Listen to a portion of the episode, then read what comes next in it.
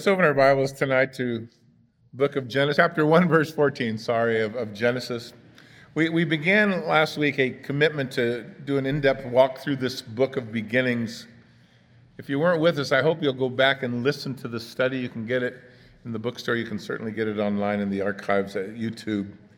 Um, because it's an important book to, to have, in your, I think, in your arsenal as you begin to study God's Word. Uh, God wrote this book we mentioned last week with really only two agendas a revelation of one person and two events. He wanted you to meet Jesus, and he wants to talk to you about your first and your second, uh, his first and his second coming. The first to die, rise and save, the second to rule and to reign forevermore. And really, that's all the Bible is interested in, that they can bring you to Christ and keep you not only looking back, but looking forward to what he has done and what he has promised to do. Old Testament's fairly easy to follow. The, the books of the law are the first five books of the Bible. They are uh, God's uh, demand for an unrighteous man to be able to approach a holy God, and, and it really sets the stage for the blood that would be shed by his son eventually at Calvary. It is followed by the history books. The history books will start with the book of Joshua, they run through the book of Esther. They are interested in the past historical events. And most everything there is, is a looking back at what God has done. Follow that with the books of wisdom. They begin with the book of Job. They run through the Song of Solomon. They are books that don't move the history forward at all. They are all written in the present tense, meaning that they address you at your point of relationship with the Lord today. They address your daily walk with God. Like I said, they are present and they are experiential. They're interested in your experiences and your relationship with God. The prophets start in the book of Isaiah, run through the end of the Bible, through the book of Malachi. They are futuristic. Most of them, they have a historical past, but a, a futuristic element as prophecy books, and they look forward to the future. So you have past, present, and future. And like I said, 35, I think we told you last week, authors wrote these books that the Lord put together as His Word over 16 different centuries kings and shepherds and prophets and fishermen and soldiers and taxmen. And God brings us all together for these two significant events the first and the second coming of His Son. Uh, Genesis is quoted more often in the Bible than any other book, over 200 times just in the New Testament, which I guess is important to us. It's for good reason. Genesis covers 2,416 years of historical data. The first 11 chapters of this book are called primeval, which means that they are interested in events. They really are those events that, that, that come through the, to the flood, if you will. The next books from, or I should say, the next chapters from chapter 12 through verse 50 are usually called patriarchal, which means that they're interested not in events but in people. And so they follow the founding fathers. And uh, I think we mentioned to you last time as well, because we're finishing chapter one tonight, that chapter one is the most God centers, uh, centered uh, chapter in the Bible, if you will, where the Lord's name is mentioned 32 times in one chapter. And if you add the personal pronouns, I think the number climbs to about 43, all in 31 verses. what did we cover last week? The first 13 verses. We talked about the uh, possible age of the earth. We talked about evolution, considered it, and the weak arguments upon which it is positioned. Not the least problem for them being the lack of transitional life forms in the fossil records. Uh, we told you last, I think, week that, uh, that Darwin, when he wrote his book, uh, said that he realized that without that, his theories were not going to stand, but he believed and hoped that in the future uh, scientific data would support it. It has not, and it will not. We looked at the scientific approach or, or support for creationism and uh, believe with all of our hearts, certainly, that God created the heavens and the earth. We talked about the gap theory. If you don't know what that was, you'll have to go back and listen to last week's study and the problems that it faces if you're going to take that position.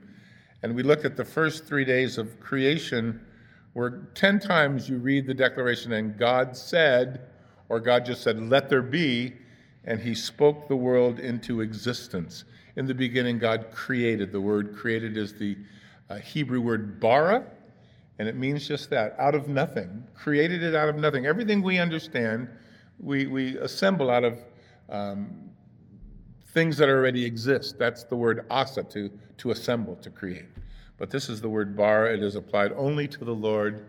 It is only something he can do. He spoke the world into existence. Uh, we learned uh, last week that the days that we read about here, the creation days, are actual 24 hour days. That the idea of theistic evolution, where the days just go on for many millions of years and God started the ball rolling and then evolution took its course, is just biblical nonsense. God could have created everything that you see in a nanosecond. He chose not to. He took six days to create the heavens and the earth and all that you see. And on the seventh day, he rested. On day one, we looked at last time, light and darkness were created by the Lord. It began with a night and a day, and it is certainly why the Jews today have their day start in the evening. It's interesting that light is already around, and so the Earth is, is rotating on its axis, uh, but there is no moon and there's no sun until day four. And it is believed by most Bible scholars, and I have no reason to doubt that, that the Lord was the light, certainly in that time of his creation, as he is that unapproachable light. In, day two, God created the atmosphere, the firmament. And the atmosphere was a large volume of water that surrounded the earth a canopy, if you will. It caused a temperate climate throughout the world. It would be the same temperatures everywhere. No uh, big storms, no hurricanes, no, no, no real hot and real cold. It'll always be the same. It allowed the, the, the age of man at the time before the flood to live to be about 910 years old. And it was certainly that envelope which imploded in the, the water under the earth, which sprang up, which led to the, the flooding of the earth. On day three, God had the land uh, appear in the waters as well as the seas. And at least the word seas in, in the Bible referred to all kinds of seas, rivers, and all. And the planet was given herb yielding seeds and fruit trees after their own kind. Man, in all of his wisdom, and especially these evolutionists, have never been able to disprove this that everything comes after its kind. You plant corn, you get corn. You plant apples, you get apples. It's just the way it works. There can be micro changes in class. There's never vertical movements from one class to another. You don't start with a dog and end up with a sheep. You just can't do it. It doesn't work. So God created mature trees that were bearing fruit on day three. So tonight we're just going to look at verse, verse uh, chapter. No, no, I'll get the word. The fourth, fifth, and sixth and seventh day uh, well, we'll leave the seventh day. Six days. The Lord next week in chapter 2 will give us a greater microscopic look at day six of man's creation. But today we're going to just kind of tonight look at what the, the Lord gives us to consider in terms of his creation. So let's start in verse 14, where we read this And then God said, Let there be lights in the firmament of the heavens to divide the day from the night, and let them be for signs and seasons for days and years, and let them be for lights in the firmament of the heavens to give light on the earth. And it was so. And God made two great lights the greater light to rule the day, the lesser or smaller light to rule the night. He made the stars also. And God set them in the firmament of the heavens to give light upon the earth, and to rule over the day and over the night, and to divide the light from the darkness. And God saw that it was good and the evening and the morning were the fourth day. On day one, like I said, God separated the light from the darkness, the day from the night. And though we know that certainly the earth was then in some kind of a rotational spin because that would have accounted for it, uh, on day four, the Lord added all of the light that we see in the heavens the stars, the galaxies, the sun, and the moon, all set by the Lord on day four, for in relationship to the earth because God's interested in you and in his plans of salvation. There was going to be a greater light for the day, a lesser light for the night, and the stars and all would be given for signs and for seasons and for days and for years. If you look at verse 14, we still use the stars and the heavens today. Our first calendar was lunar, it was based on the position of the moon. Today we use a solar calendar our, our, based on the relationship of the Earth to the sun. Um, I don't know if you ever go look at NASA's pictures, or there's a really good website for the last many years that has put up these wonderful pictures from the Hubble. It's, it's called space.com. Phenomenal stuff. Just it'll, if you ever just want to blow your mind, just look into this kind of stuff. And you'll just not, you just, I don't get it. And, and maybe that's the idea. Our, our galaxy, the Milky Way, is very thin. Well, it's thin in comparison to its width. It, width, it looks kind of like a, a disk almost. It is roughly 120,000 light years in diameter by 100,000 light years thick in most places. And where the Earth is positioned in this big galaxy is perfect to sustain life. God spun the Earth, placed it in orbit around the sun, which is in its orbit through the Milky Way galaxies. And, and David wrote in Psalm 19 about the heavens declaring the glory of God. And it just takes you a few minutes to, to start looking at what the Lord has made out there and before you just go, man, the Lord is, we sang, you know, how great is God. God is amazing. I'm surprised we, when we just sang that last uh, song, you're not cheering. Come on. We have the most amazing God. The firmament shows his handiwork. Day unto day they utter their speech. Night unto night they give out their knowledge. There's no speech or language that their voice isn't heard. And so God established on day four all of these things. The sun, I think, travels at about 60,000 miles an hour, which makes quite a journey throughout the year. Um, the sun is about 93 million miles from the earth. Can't really drive that on a weekend. The average, I think, I saw some beautiful flares from the, they, they took great pictures from the sun the other day, these, these phenomenal flares. But the average temperature on the, on the surface of the, of the sun is roughly 12,000 degrees Fahrenheit. If we were as close as Jupiter to the sun, the Earth's average temperature would be at 860 degrees. If we were as far away from the sun as Mars is, our average temperature would be about minus 100 degrees. It just so happens that we're right where we need to be. No boiling, no deep freeze. We're going to survive. There's life. The, this tilt of the earth that we have learned is 23 and a third degrees, allows us to have seasons. Well, as you live closer to the equator, you get less seasons. But it, it, it, it just so happens. we know today that the rotation of the Earth around the sun takes 365 days and 9 hours and 56 minutes and I think it's 9 1 and 125th of a second. Scientists. And that the exposure to the sun and the heat and the cold in both the northern and southern hemispheres make it perfect for life to exist. It just so happens. Not so. Not so. It also just so happens that our atmosphere is composed of 77% nitrogen and 21% oxygen, and there's a little bit of argon and uh, CO2 and water as well that make breathing a pleasure most of the time. If you change those percentages by just a half a percent in every any direction, everyone on the planet dies. It just so happened God put us right here. It just so happens that our oceans are just the right size to produce enough rainwater for life. If our ocean were only half as large as they are now, they would lose the ability to produce 75% of our drinking water, and life would die on the planet. If the oceans were just one eighth larger than they are now, we'd have so much rain the planet would drown. We couldn't handle the water.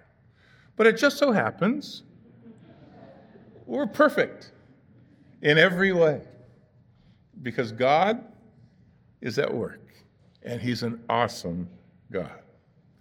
The moon, of course, has no light, but it's a great light reflector. It's kind of a miracle. You know, Moses writes this by the Holy Spirit, and if you look at him from his experience standpoint, and certainly most ancient, ancient peoples believe that the moon was far larger than the sun, because in our perspective, it is oftentimes much closer to us, and as a result, it looks far bigger than in the sky, like the harvest moon, than the sun ever does. And yet Moses called the sun the greater or the larger. And so it is. The sun is 400 times in diameter, in radius, bigger than the moon. So you can put 72 million moons in that sun. It doesn't always look like that. But if, again, if you're being led of the Spirit, you'd get it right. And he did. It's an awesome testimony of God's creative power, which I think, if uh, for, for me, even just taking an astronomy class in school, there was nothing that made me awe, stand in awe of God more than to look at what's out there and what in the world, you know? And we're only finding out now, we've got technology now where we can look out and see things. But, you know, 200 years ago, we, we had very little understanding of all of those things. And yet it was still there. The Lord had made it. When you consider the heavens and the works of your hands, the moon and the stars that you have made, which you have ordained, David wrote, Who is man that you would be mindful of him? This little speck on this little planet, in, you know, planet into one solar system. The Son of Man, that you would visit him. You've made a little lower than the angels. You've crowned him with glory and honor. You've given the dominion to him for the works of your hands. You've crowned him with glory. You've put all things under his feet the sheep and the oxen, the beasts of the fields, the birds of the air, the sheep, the, the fish of the sea, the, those that pass through the seas. Oh Lord, how excellent is your name. We read in Psalm 147, I think it's verse 4, that the Lord um, counted the stars and gave every one of them a name. I don't know. God is so big, so amazing. Isaiah wrote of the Lord, To whom will I like, or will you liken me? To whom shall you find my equal, saith the Holy One? Lift up your eyes on high. See who has created these things, who brings out their host by number, who calls them by name, by the greatness of his might and the strength of his power. Not one of them is missing. That's your God. It's good to be related to him, isn't it? What a great God. Light, we learned, have learned, it travels at 186,000 miles per second. If you were to hop on it, if you could survive it, you could circumvent the Earth seven and a half times in one second. In one and a half seconds, you could be at the moon. Two minutes, eight seconds, you could show up at Venus. Four minutes from now, you'd be in Mercury. Seven minutes from now, you'd be on the sun. Four hours from now, you'd land on Pluto four and a half hours from now, you'd get to our nearest star system, Alpha Centauri. 100,000 years, if you kept riding, you get to the end of the Milky Way galaxy in which the Earth was planted. And then, according to scientists and, and their research and the pictures they've taken, they estimate that there might be 100 billion more galaxy out there. It's just mind blowing. But what do you read about all that? You don't. The Lord could have written a Bible number two, just about the stars. But He's not interested in that. He's interested that you know He's glorious and, and powerful, but He's just interested in you. So the, we, we don't get a lot about, you know, that all that information. We just get a lot about that He puts you at the center of His universe. That's where you live. He's interested in you. His thoughts are always for you continually. He never forgets who you are. And yet he's so glorious and so amazing and so just so large and so capable. We read in verse 16, he made the stars also. I was reading this week a, a comment by a, a, a researcher at NASA who, you know, I don't know how they do it, but they estimated there were between 200 and 400 billion stars just in the Milky Way galaxy, the galaxy in which we live, that only 8,000 of them are visible, and that only about 2,500 are ever visible at one time. He made everything, and then says, Oh, and he made the stars too. John Phillips commenting on this, wrote something that I wrote down in my Bible, and I'll read it to you. He, he wrote this Look at the brevity by which God records the putting forth of the stars of the heaven. Five words in English. 50 chapters are dedicated in the Bible to the construction and significance of the tabernacle, a temporary place of worship. Because God's interested in redemption, more interested in souls than stars, and people than planets. But wouldn't you like to know? And yet God is, that's, God just wants to say, look what I've done, ta-da, and by the way, you should follow me. And I'm on your side. It's the, perfect, uh, the perspective Uh, of the Bible, if you will. I think if man had written this book, I, th- I think we have written chapters and pages and, and libraries about astronomy and galaxies, and probably very little about sin and salvation. But that's not what the Lord requires. He wants to bring life. One day, He's going to bring a new heaven and a new earth. You think this is glorious? Just wait. This is a prototype, right? But one day, this new one's going to put this one to shame, but it's only going to be inhabited by those who have been saved by the blood of the Lamb. So that's his interest, the first and the second coming of his son. So the evening and the morning, verse 19, were the fourth day. And notice it was the, Lord that he just, verse 18, saw that it was good. And I said to you last time, he just gave himself a high five every time he did something. Yeah, that's good. In fact, we get to man, he's going to read, very good kind of picks it up a notch, two high fives. Verse 20. And then God said, Let the waters abound with an abundance of living creatures. Let birds fly over the earth and across the face of the firmament of the heavens. And so God created great sea creatures and every living thing that moves, which was, uh, which, with which the waters abounded according to their kind, and every winged bird according to its kind. God saw that it was good. And he blessed them and said, Now go be fruitful and multiply and fill the oceans or the waters in the seas, and let the birds multiply upon the earth. And so the evening and the morning were the fifth day. Fish and fowl, as the seas below and the skies above became filled with God's creation according, don't miss it, to its kind. According to its kind. You know, fish and fowl have lots in common. Maybe you haven't thought much about that. They, they both have really streamlined kind of forms that allow them to move very quickly through their native habitat. They are both covered with either shingles, like layers of protection, either fins or feathers. They both have hollow, very light bones. They both lay eggs. They both have migratory instincts, and God made them all really on the fourth day, on, uh, on the fifth day, on a day, I should say. Uh, water is kind of the, the seat of life. There is no bay or creek on the planet unless it's been poisoned that isn't teeming with life. If you were to take one drop from a um, ditch, you could find 500 million microscopic creatures that were so small that if you dropped a, a, a, water on them, or just a drop of water, it would be like somebody dumping the Atlantic Ocean on you, as far as t- uh, size comparison. The heavens were made in all of the glory of this, this huge expanse, and then now God begins to work on these things that are infinitesimally, in many cases, small. Great and small alike is God's work. He loves diversity. You serve a God that has endless amounts of creativity. He made the whales and the squid and the octopus and the eel.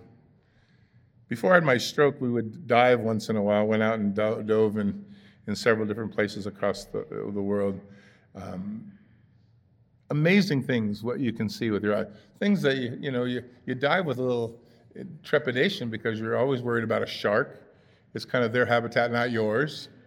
And uh, I, I, had the privilege of, of, I went and dove in Kauai at a place called Tunnels, where, where there are lots of tunnels that come up off the, off the uh, ocean floor. And, and some of these tunnels are big enough, like the pulpit, where at 50 feet you can swim down through to about 90 feet and come into these great chambers. So I thought, well, that'd be good to swim down there. And then I got stuck upside down halfway down. But one of our friends grabbed my legs. It was fine. But I ran into the biggest octopus I've ever seen in my, t- in my life. He could have wrapped me up and eaten me for breakfast. So I got out of there real quick. But I thought, the Lord, you know, He made these. It was so cool to just, Lord, you made this. Why? I have no idea. It's an ugly looking thing, but it's phenomenal. If you've ever gone and snorkeling in Hanauma Bay or in Maui or in Tahiti or wherever it might be, there were there are certainly creatures in the in the deep in the waters that now for the first time, you know, those that dive in, in submarines are, are seeing for the first time. They don't come up above 600, 800 feet, and they live there forever. And until we were able to get down there, we didn't know they existed, and, and yet the Lord put them there. It's kind of like a surprise waiting for you, you know? The Lord is amazing. He's amazing. Like the stars, we are just now seeing with technology what God has put together and what God has put in store. You know, every one of us has the same basic components, right? We have eyes and ears and nose and cheeks, and maybe some of you have hair. Yet look at the variety that the Lord puts together. Every snowflake is different, endless species of birds and, and, and, and fish. Um, and, and the repetitive nature of, of God's creation, after they're canned, He created an ability for these to diversify without escaping their division, if you will. Um, there, like I said, no movement from one kind to another, unless a salmon is eaten by a bald eagle. That's moving from one kind to another. The great whales, you know, they migrate across vast oceans we were in Kauai about 10 years ago on the beach in Poipu. I think it might have been with our church group, but maybe it was not. Um, when we were able to see from the shores hundreds of whales. They had gotten so close that everybody was running to Target for binoculars. They were phenomenal, breaching out of the water and all, and yet they go the same route every year, um, instinctively following the same path. Salmon, return to the northwest coast to, and instinctively spawn every year before they die, but they spawn where they were born, unable to explain in terms of evolution, but easy to explain when you read, for, for example, verse 21 the genius of the God that we love. He's an amazing God, is he not? So God created these great sea creatures and all. He created winged birds. I've always questioned why he'd made some of these, these little tiny bugs. We were in St. Thomas years ago. Have you ever heard of those no-see-um bugs? So no-see-um bugs, they're, they're so small that when you walk on the uh, sand, at least in the Bahamas, uh, you don't see them. But they bite you and it rots into your body three days later. So you're feeling fine until three days later you get up and you look at yourself and you go, oh my gosh, it's like you have the measles and you can't stop scratching. Then I don't know why the Lord made that bug. I don't know what meeting that was in, but it was, oh man. But even these little pesky flies and all, they can do what I can only, only dream of doing. They can fly. Wouldn't you like to fly? I'm thinking if we go to heaven, we're going to get to fly. I hope we can fly. I like to fly. I can barely get this body off the ground, so flying's going to be awesome. I can't wait to see how that's going to work. You know, they dart and they hover these hummingbirds outside the office window here.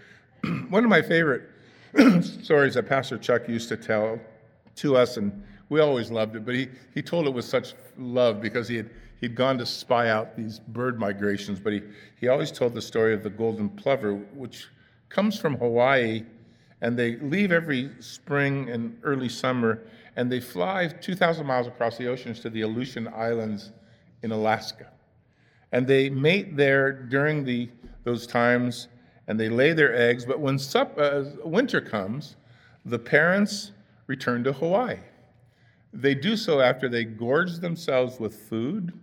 They're leaving on a 2,000 mile trip without a compass, no suitcase adjusting for the winds, which can be severe. They, they always fly in groups to eliminate drag, and they make the trip doable, and they're able to do this every year. Now, you might say to yourself, that's no big deal, they've been there before. All right, you try it. It's kind of a foolish argument when you've, unless you've never gotten lost. But to make matters more difficult, they leave their young in the Aleutian Islands for three months after they leave because they're not old enough to fly. But three months later, old enough to fly, they fill themselves up with food and they set off for a place they've never been to and end up on the same island their parents are at. And it is just amazing never having been there. So when you use the words bird brain, don't. Sometimes bird brains are pretty amazing. But certainly, God has created the most amazing animals. The golden plover of Hawaii, you can go look it up, you can go Google it. He sent them, verse 22, to go out and to multiply and to fill the earth and to be fruitful, to fill the seas, to fill the skies, and they have obeyed the Lord to this day. God saw that it was good. High five. Fifth day of creation, and it certainly was. Verse 24. And then God said, Let the earth bring forth the living creatures according to their kind the cattle, the creeping things, the beasts of the earth according to their kind, and it was so. And God made the beasts of the earth according to its kind, the cattle according to its kind, and everything that creeps upon the earth according to its kind. And God saw that it was good. The, the final creation of God before man would be created was and given dominion over all of these were the, the beasts of the fields and the creeping things upon the earth. Again, I wish I would have been consulted about the creeping things upon the earth. My neighbor was outside about 11 o'clock last night, no, maybe 10 o'clock last night. He's standing at the mailbox. I said, What are you doing? He said, There's a spider in here big enough to take my arm off. And he was spraying, he had a light, you know, and it's 10 o'clock. We'll just go inside, get in the morning. And I thought, why do we have those bugs and those snakes? I could live without all of those things. God knew that we needed them. So on the sixth day, just prior to the creation of man, God makes his final preparation for the earth as man's domain by creating the vertebrates and the creeping things. In fact, Moses places them in three uh, classifications. One of them is called the, the cattle, the other is called creeping things, and then the third word is the word beasts of the field. The word cattle is usually used in the Bible for four legged or four footed, maybe we call, call it domestic animals. The word creeping thing is the word for swarming or for moving. The word beast is usually the Hebrew word for wild animals. So there are certain classifications. Scientists over the years have, have classified uh, lots of different species of animals I think there were eight, 800,000 insects they've been able to identify. There are at least 100 types of beetles. We were in Costa Rica, I don't know, 10 or 15 years ago, and we were driving in a bus, and the bus driver in the middle of this jungle just stops. And we thought, what in the world is he doing? But he said, Look, a Hercules beetle. Great, let's just run over it. Come on, it's a beetle. It's about this big. And it had a hook on the top like you could grab it with your hand. Had a lot of little feet. And so he picked it up. He was going to move it out of the way. And he said to us as we got out to take pictures of it, You want me to put this on your shoulder? I said, I don't think in, in, in my life that's going to happen. He said, It doesn't bite. I said, Great, put it on your shoulder. So he did. And while he's talking to us, he starts to bleed in this white shirt. And I, I said, You're bleeding. He goes, Oh, they have strong little feet. And I thought, run it, run it over. the Hercules beetle. There are some 30,000 kinds of fish in a fish book, 9,000 kinds of different birds, 6,000 kinds of reptiles, 3,000 of them are amphibious, 5,000 kinds of mammals. And you just want to go, Yay, Lord, you're amazing. This is the God that I serve. So if you're worried about paying the rent next month, oh Lord, I hope you can help me out. Oh, I think He can help you out. Or Lord, I'm a little afraid, afraid or I need a job. This God can help you out. He made everything you see, but He just said, I think I'll speak it into existence today. If this first chapter of Genesis was a psalm, you would like to see a lot of those Selah. Selah, Selah is a word in the Psalms that literally means, uh, what do you think about that? Stop and think about this before you go on. So if you read that word Selah when you read the Psalm, it, it, there should be a bunch of them in here just to stop you to start thinking about what you're reading. God, again, after their kind, it is God's pleasure in His creation. He sees that it is good. Nothing here needs to be changed. Notice that all of the creeps were made on day six. I'll let you to do with that what you want. The, the, the, the dinosaurs were also made on the sixth day. There is certainly plenty of evidence for them.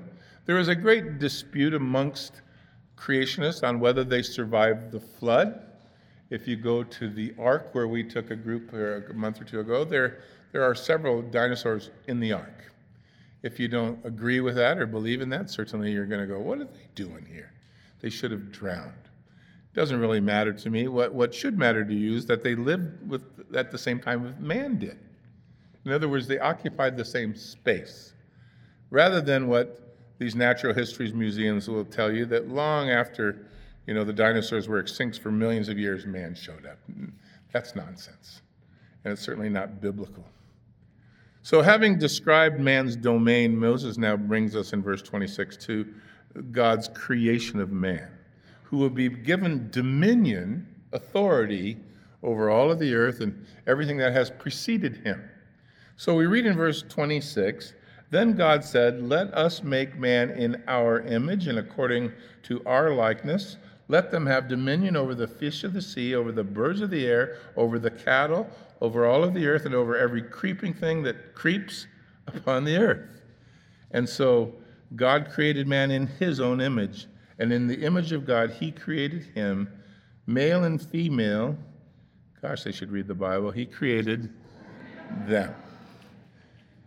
Notice that the Holy Spirit does not say that man was created in the image of the beasts that preceded him, but he is now the only one of God's creation that was created in the image of God.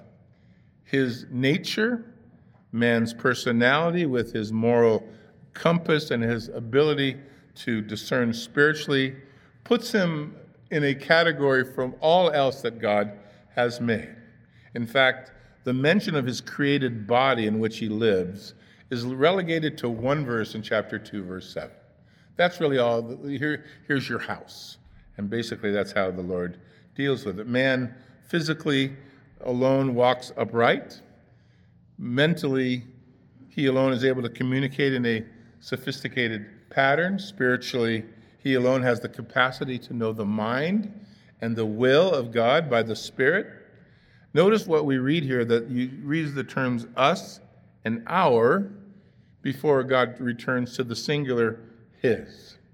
Throughout the Bible, and this is the first place you will read about it, the Trinity, which is not a biblical word, but it is a good description, sometimes called the triunity of character of God, Father and Son of the Holy Spirit, is already evidence. The word El in, in, in Hebrew is the word for God in a singular, uh, singular way. Elah is dual, Elohim is more than two.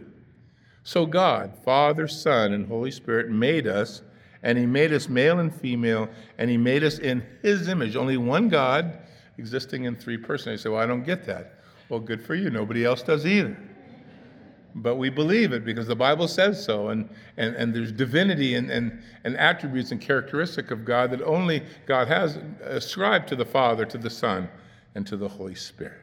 And as you read, remember we said the Bible is, is, is, is revelatory in the sense that it is progressively you, you learn more about the Lord as you read from beginning to end. God is triune, He is existing Father, Son, and Holy Spirit. Man is triune as well.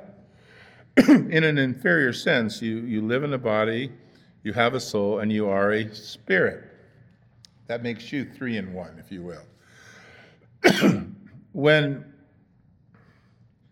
we are made in God's image, it is not a reference to physical uh, similarities with God. In fact, excuse me, I got something there and I'll get rid of it in a minute.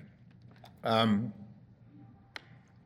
The Bible says God's a spirit, that no man has seen him at any time, and God deliberately hides his form, his, his, his appearance, whatever that is, from man. In fact, he would, I think, re, re, prefer to be in your mind shapeless and void, or, or formless, if you will, or, or that you look to Jesus, who is the physical manifestation of the Lord. In the Bible, God appears in many forms. He's a bush, he's a cloud, he's fire, he's a theophany. Theophany is a word that literally means pre incarnate uh, appearances of Jesus in the Old Testament. He is an afterglow, but no real form to copy, for I think the Lord knows that if we could copy him, it wouldn't be long before we'd have statues of him everywhere. It's just the man, way man does it, you know. it's just the way man goes. To see him, in fact, the you know the to see him is to die. That's what Moses was told. The woman at the well there in John chapter four said, "I know that God is a spirit, and if you worship Him, you have to worship Him in spirit and in truth." So there are many things that God hides from us, but He gives to us His nature, His character. We are created uh, in His image, if you will. Um, the very first commandment that the Lord will give man in Exodus chapter 20 is uh, I'm the Lord God who brought you out of the land of Egypt, out of the house of bondage. You shall have no gods before me, and you shall not make any images of me. Well, that's hard to do if you don't know what it looks like. And you remember it was Moses who said, Lord, could you show me who you are? And he said, I'll tell you what, I'll put my hands over your eyes and I'll go by and you can see my afterglow, my afterburners, where I used to be, where I no longer am. So when we read God made us in his image, it's not a physical image, but it is according to the nature and to, to the character, if you will, of God. The likeness of God is seen, is clearly seen in the life of Jesus, who lived not by his personal uh, appearance, which very few people, by the way, took notice of, until he was beaten beyond recognition, where Isaiah was able to write, you know, uh, we I didn't hide my face from their spitting and from their shame, and my back from them striking me, my cheeks from those who plucked out my beard. And then he goes up in Isaiah 53 and says, He's beaten so badly he couldn't even be recognized as a man. That's the only physical appearances that you're drawn to with Jesus. But other than that, he seemed to just melt into the crowd. Because God wants you to know him by faith. We read of God hearing, and we presume he has ears like us, or that he has eyes to see. But does he really need them? I don't know. Whenever you read about God speaking or touching or hearing, at least uh, not of Jesus, of course, in his physical sense, but the hand of God or the arm of the Lord, they are what we would call anthropomorphisms. It means that we ascribe to the Lord uh, things that man would understand. We communicate God's behavior in terms that we can can come close to. But there are times when you don't do that. I mean, is, is, what is it? Psalm 91, verse 4 says that God will cover you with his feathers. You ever, is your God, when you close your eyes, do you see a God with feathers? And he will hide you under his wings. And he will be your shield and your buckler. There's, you know, those, these are anthropomorphic statements in the sense that they, they, they communicate the relationship God wants to have with you, but, but in, in the spiritual sense, I don't know what God looks like. I just know one day I'm going to see him as he is. The uh, attribute in the scriptures of God is love. And in that sense, you have been given by the Lord, because you're made in his image, what the animal kingdom does not possess the ability and the capability to love. It involves emotion, and, and, and knowledge and will that set you apart from all of God's creation.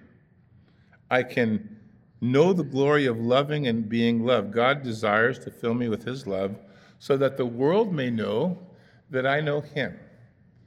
He gives to you as his creation, his, his, his masterpiece, that, that awareness and that capability. He also gives to you because you're made in God's image, the ability to self-determination. What that means is you have the you have the the gift from the Lord to, to, to determine your own way or your own destiny. Again, emotions and will are involved. It is valid, self determination is only valid if you have a choice. Um, if you say, I'm going to 31 flavors, but all they have is vanilla, that's no choice. You're just going to have to eat the vanilla. The tree in the midst of the garden, where we will get to here in a couple of chapters, provided the choice.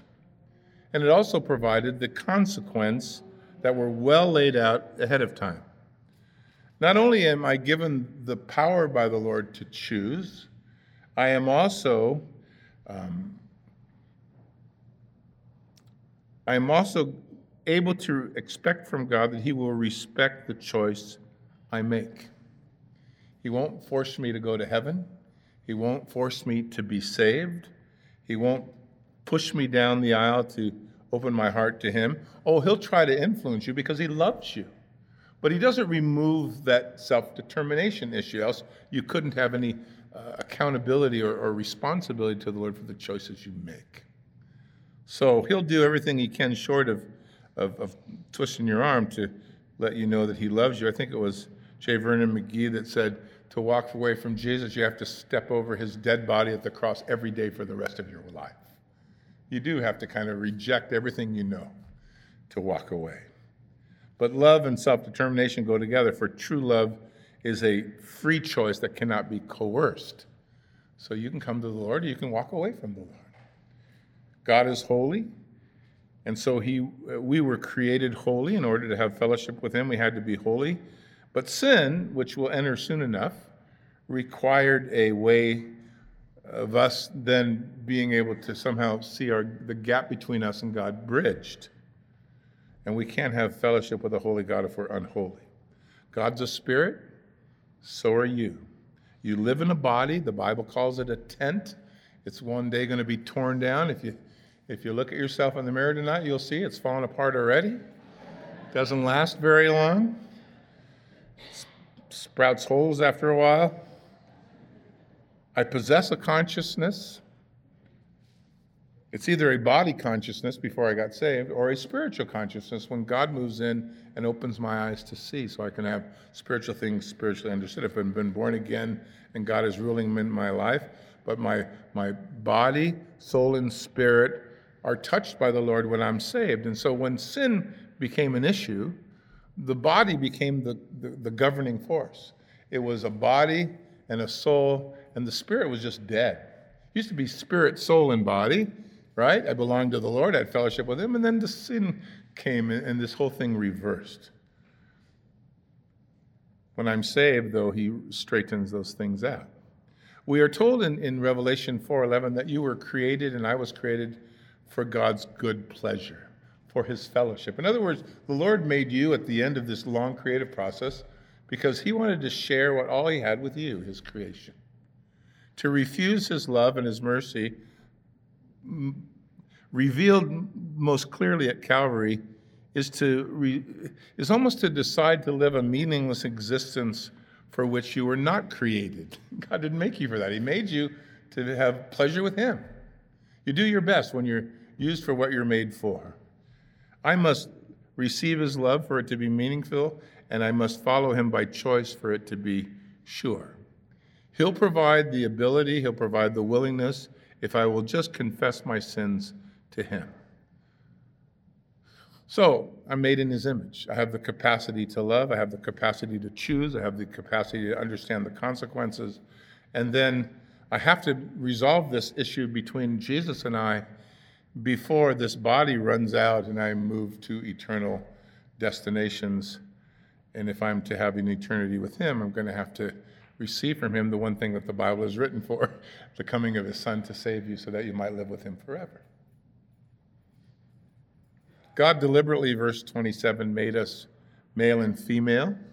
By the way, male and female are not the same. I never thought I'd have to say that from a pulpit. They're different. They're just different. I still identify as a man. And it's interesting that as you watch through the Bible, God's creation, male and female, He gives to males and females different strengths, weaknesses. They are designed for different tasks and for different roles. They need each other, and they'll do their best work when they find each other. Certainly complementary in a marriage where, where two become one. Well, we live in a weird world. Verse 28 And God blessed them, and God said to them, Be fruitful and multiply. Remember, he had said that to the animals too, but now to man. Fill the earth, subdue it, have dominion over the fish of the sea, over the birds of the air, and over every living thing that moves upon the earth.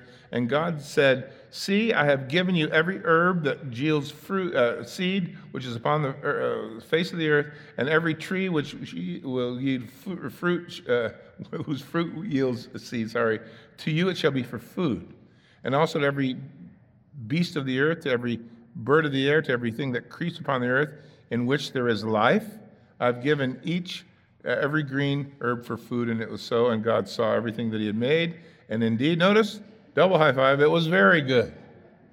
And the evening and the morning were the sixth day. So the, the last the thing the Lord says to man, and we're going to get, like I said, into the weeds next week because He wants us to know more about who He created and why um, was that they should go forward and multiply and rule the very earth that God has created. Originally, verse 29, God intended man to be a vegetarian and the animals as well. Later on, God would give his approval after the flood to eat meat. Genesis chapter 9, verses 1 through 4. So, you vegetarians, chapter 9, verses 1 through 4. And hey, if you don't eat meat, it's okay with me. Just bring it over to my house. There are some rules that will come along with eating meat that have to do with blood and life. And, and, and eventually the Lord would say to, to the Jews, to his people, these kind of meats probably not good for you to eat. And so set them aside so that the, the diseases in Egypt won't be found upon you. But, but in the big picture, it was, it was vegetarian to the flood. And then it was meat eating as God intended it to be. No, I have no idea. Um, just don't send me any letters. It was just a joke, especially if you're watching online. God was given a posterity, or, or man, I should say, was given a posterity, verse 28. He was given a position, and he was given a possession of the earth around him to enjoy from God's hands, and it was very good. Light and atmosphere and vegetables and plants and animals and man placed in the garden, very good. Very good. Well, next week we will look at some of the uh, specifics, especially in terms of man and his life upon the earth. Uh, next week will be our third study is in the beginning, so kind of three portions. And we will next week be given a new name for God. Up to now, you've learned the word Elohim. Elohim means Lord of all creation, or, or Lord over all, if you will. But next week, we're going to learn the word Yahweh or Jehovah. However, there aren't any J words like that in, in, in, uh, in Hebrew, so most believe it is Yahweh. It doesn't matter to me. It's a name that literally means uh, God says, I'm the becoming one. I, I become all that you need. Everything you need, I've got an answer for. So we get to meet the Lord of all and, and the creator of all in the first chapter. And, and, um, and then we get to meet the God who becomes all that you need in chapter 2. He makes us and then He provides for us all that we need. So read ahead, chapter 2 next week. Lord be willing. And uh, I hope you'll leave tonight singing God's praises. He's awesome. He can handle everything we lay before Him. Amen? All right. Father, we thank you tonight for being such an awesome God. We, we can't help but just read these verses and just stand in awe. We look at the, the universe, we look up into the skies, we we dive down into the ocean, and all we see is your hand at work. Amazing. Even though sin has touched so much, has destroyed so much, and needs to be redeemed, yet we, your glory is still out there screaming out loud to anyone that will hear. A beautiful sunset, the, the birds flying across the waters. Just there's a there's a creator behind the order. There's a creator behind the creation. It didn't just happen. It just, we didn't just luck into being here in the middle of the galaxy where life can be had and water can be found and sunshine can make us warm and, and air can be breathed. And nowhere else can they find these things because, God, you've put us here. It is your marvelous work. And it just, it's amazing, God.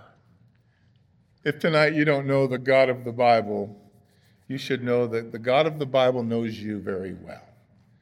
And because he loves you, he will take us as we read through the Bible to his Son the one that He will send to save your life from the sins that you have committed. The, the judgment of a holy God is the, the wages of sin is death.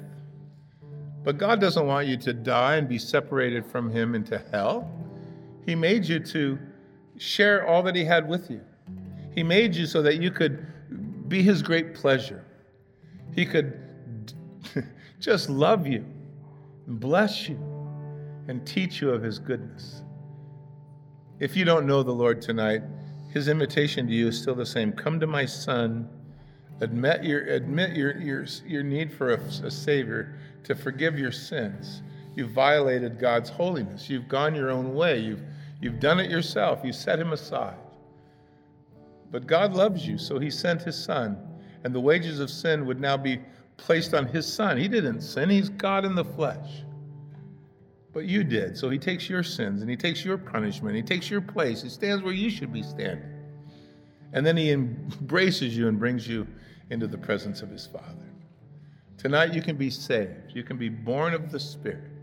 Either here in the sanctuary, come over and, and talk to one of the pastors, or you watching online, follow those, uh, those links there in the description box.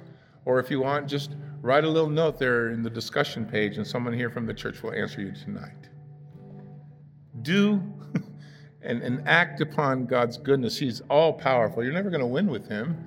You're going to you're going to submit to him because he loves you so. He's put on display who he is so that you might know his great love.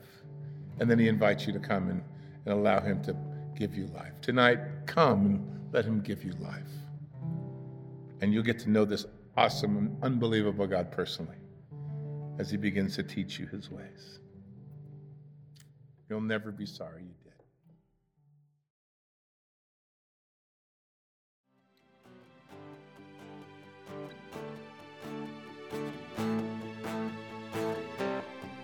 Well, thank you for listening. If you enjoyed this episode, please consider subscribing and rating our podcast. You can visit us on the web at morningstarcc.org and on our YouTube channel at MorningstarCC. Again, that's at MorningstarCC. If you'd like to support this podcast, please look us up at patreon.com slash morningstarcc. Again, that's Patreon, P-A-T-R-E-O-N dot com slash morningstarcc.